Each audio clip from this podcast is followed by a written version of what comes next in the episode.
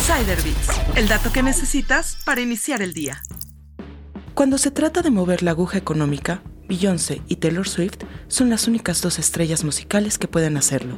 Queen Bee y Taylor Swift han demostrado su capacidad para impulsar ventas de boletos, productos y estancias en hoteles con sus giras Renaissance y The Eras Tour. Taylor Swift lanzó una película de su concierto el 13 de octubre, rompiendo récords de preventa con ingresos de 26 millones de dólares en las primeras 24 horas. Los expertos señalan que no todas las estrellas de la música pueden igualar este impacto económico. Este movimiento demuestra la astucia de ambas cantantes al reconocer el poder de las salas de cine para generar expectación y ganancias. Taylor Swift financia la producción de su película, lo que le permitirá obtener una parte significativa de las ganancias.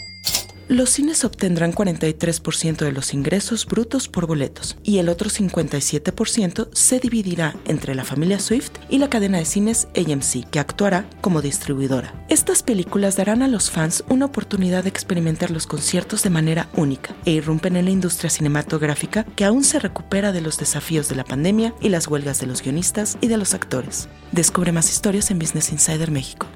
Insider Bits, el dato que necesitas para iniciar el día.